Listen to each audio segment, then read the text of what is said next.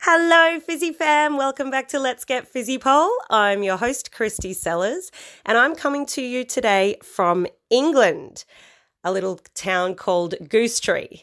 And I have an amazing guest with me, and just by luck, she came along to do one of my workshops today. And uh, so I'm sitting here with Jess Leanne Norris. hello. If you don't know, Jess is a Miss Pole Dance United Kingdom uh, 2011 and 2015 winner. So we're in pretty good company. Uh huh. She's all right. She goes all right. And um, I just officially met you today for the first time, actually. Yeah. And, and then you're doing the tricks workshop I am. tonight. Yeah. Yes. So we were chatting over lunch, and um, Jess was just telling me about all of these amazing things that she's doing. And so I thought, what an amazing guest to have on the podcast. And you can just let us know about all of the stuff that's happening over here because it's really cool to have some insight into what's going on in a different country in the pole world. So, do you want to just give us a little rundown? Um, you don't actually live here in this town, so why don't you tell? No, yeah. I'm from um, Bolton, so like Manchester way. So I teach at Damien's studio in Manchester, uh, but I come up here and train with Alex here at Pole Gym. So yeah, um, I literally just started back training about a month or so ago, and then suddenly everything within the pole world, there's it's just gone mad. Like so many things are happening. Um, I start my workshops again, so I start traveling again next year. So that's really exciting. And we have our Miss Pole Dance competition again in February. Mm-hmm. So I'm going to be like this. Only like mentioned yesterday, so it's not actually officially been announced. But so this is quite a surprise. Oh my God, you heard it here first. You, I heard it here first. So I'm going to be teaching a workshop on the day. I'm going to be guest performing on the day as well. Yeah. So that's really exciting to be back on the stage again from like winning in 2011 and 2015 to then be guest performing. in 2020. I know. So, guys, if you want to come and do Jess's workshop, it's a bit of a distance to travel, but you know, it'll be worth it. 26 hours on the plane. Definitely worth it, like for the 90 minutes of workshops, but then at least you still get to watch the show anyway and watch me perform. oh, actually, I shouldn't even say 26 hours because um, some of the listeners are from different countries. So, some are from here in the UK. So, guys, if you are based in the UK, you can um, find out more info. I guess you're going to put it on your Instagram. Yeah, it'll be on the Miss Pole Dance page, it'll be on the website, it'll be on my Facebook, it'll be on Instagram, it'll be everywhere. Everywhere. Yeah, so they can just message me anyway and I'll send them the details. So yeah, that's exciting. And then I'm planning on actually coming to Australia next Oh my year. Yay! So that literally just happened a couple of days ago. I started planning, and then knowing you was coming here as well, like I'm like, that's such a sign. So I can like obviously catch up with you, sort things out, and know where the best places to go and who to see, and come and see your studio. And Oh my so- god, yes. And I can yeah, let you know we can plan a little a route, like a little um trip for you through all the different places. Oh my god, yeah. No, it'd be good to see like make, makes it would be good just to make the most of it while I'm over there. Um, Did you say why you're going? Did you say that yet? or is that a Um, that's surprise? another surprise. oh my god, you're hearing it all first here. Um, so I'm going to be entering the Felix Championships next Ooh. October. So obviously the applications are only just going in now, so I'll have to wait and find out. Um, but yeah, so that's the aim anyway. That's what I'd like to achieve, and even if not, I'll still be going watching and still be coming along anyway. Um, because it is one of like the places in the world that I absolutely love. I love going to Sydney. Um, I still want to obviously visit Melbourne. Is it Melbourne or Melbourne? Melbourne. Melbourne. Okay, Melbourne. And then I love going to Perth to obviously see Felix anyway. So yeah, that'll be in October next year. Oh my god. Oh my god. Less than a year. It is. Yeah. So a lot of planning is obviously going to go into it, and hopefully, if I get through to the competition, then I need to start. Well, I've already got I've already got my theme, my costume. Yeah.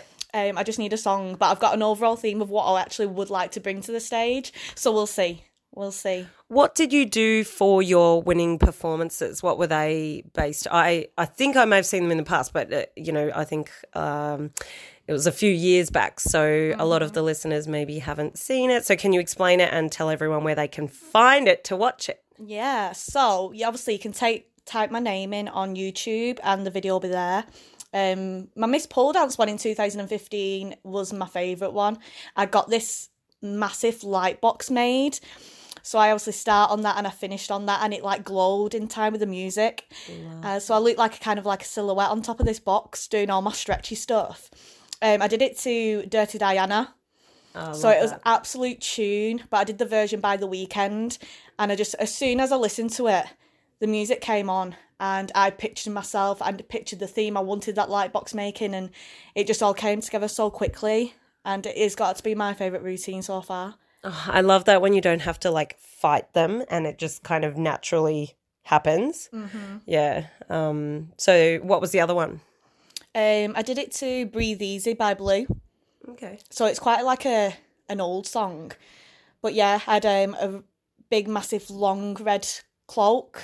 And I started at the top of the pole and like air walked it down, spun around and flicked it off. And I was just all in red. So my red hair, red outfit, red cloak. And yeah, that was like, I was, I really wanted to compete when I was 17 because the competition at the time was held in a club. I had to wait till I was 18. So I Ah. literally just turned 18 and then performed and obviously won it for the first time. So that was such like an overwhelming feeling. Like it was Wow. madness. I slept in my crown. Really? Yeah. I didn't want to take it off. Well, we were actually just talking about this um, earlier that we've been doing pole about the same amount of time, which is like 12 years. Yeah. And just how much do you feel like it's changed over that time?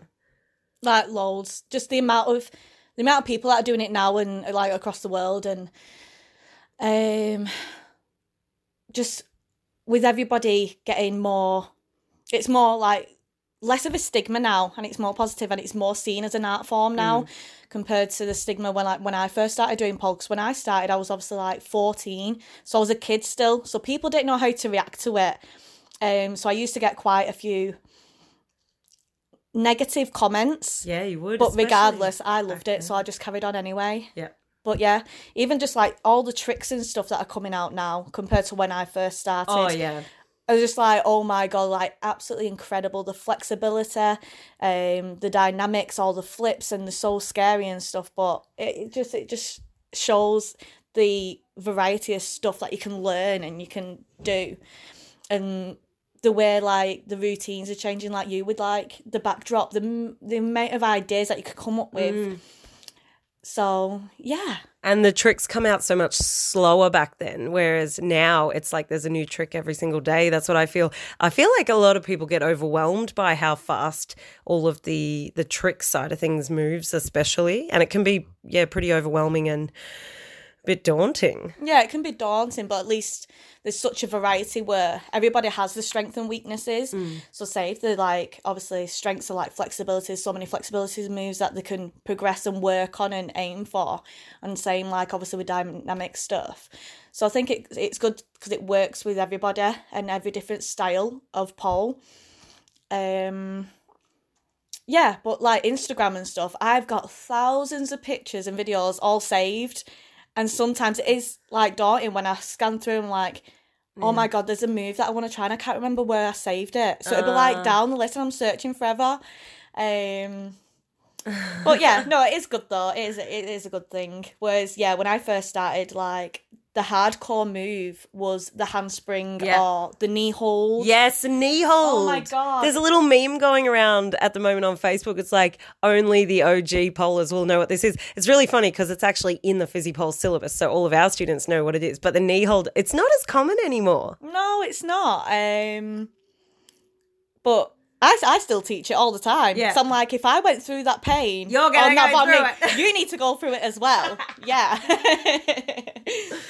God. So what's next for you?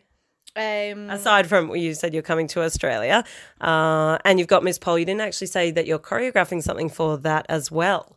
Yeah, so I'm choreographing the opening acts for the show. So yeah, I've got a theme, I've got a song, and there's going to be a big group of us actually doing it all together. So that'd be really cool. And what reminds me of it, to be fair, and we got like the ideas from because we have done like group routines the last couple of years, is from Australia and all the girls the opening acts, Yeah. and I'm like, oh my god, I want to be a part of that.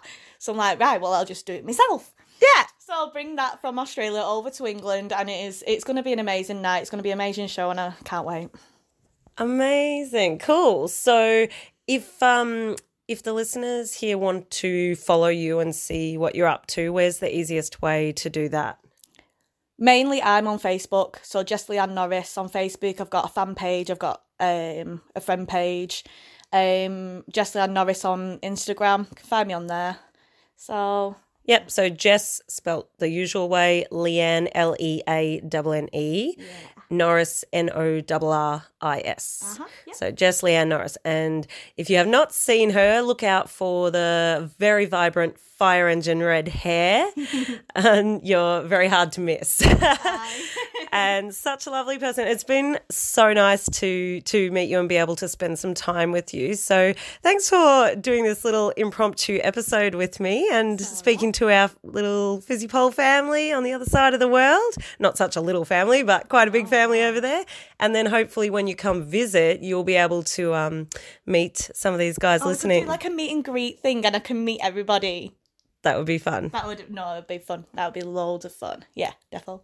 Well, we better go. We've got to uh, get back in the car and head off to the workshops now. I'm teaching tonight at the pole gym, and then each day I actually get on the train for about three hours in the morning and go to the next um, studio and teach it in the evening and then repeat it all again the next day. But I get to meet so many amazing people. So thank you so much. And um, let's hit the road. Yeah, let's go. See you guys. Bye. Let's get fizzy pole.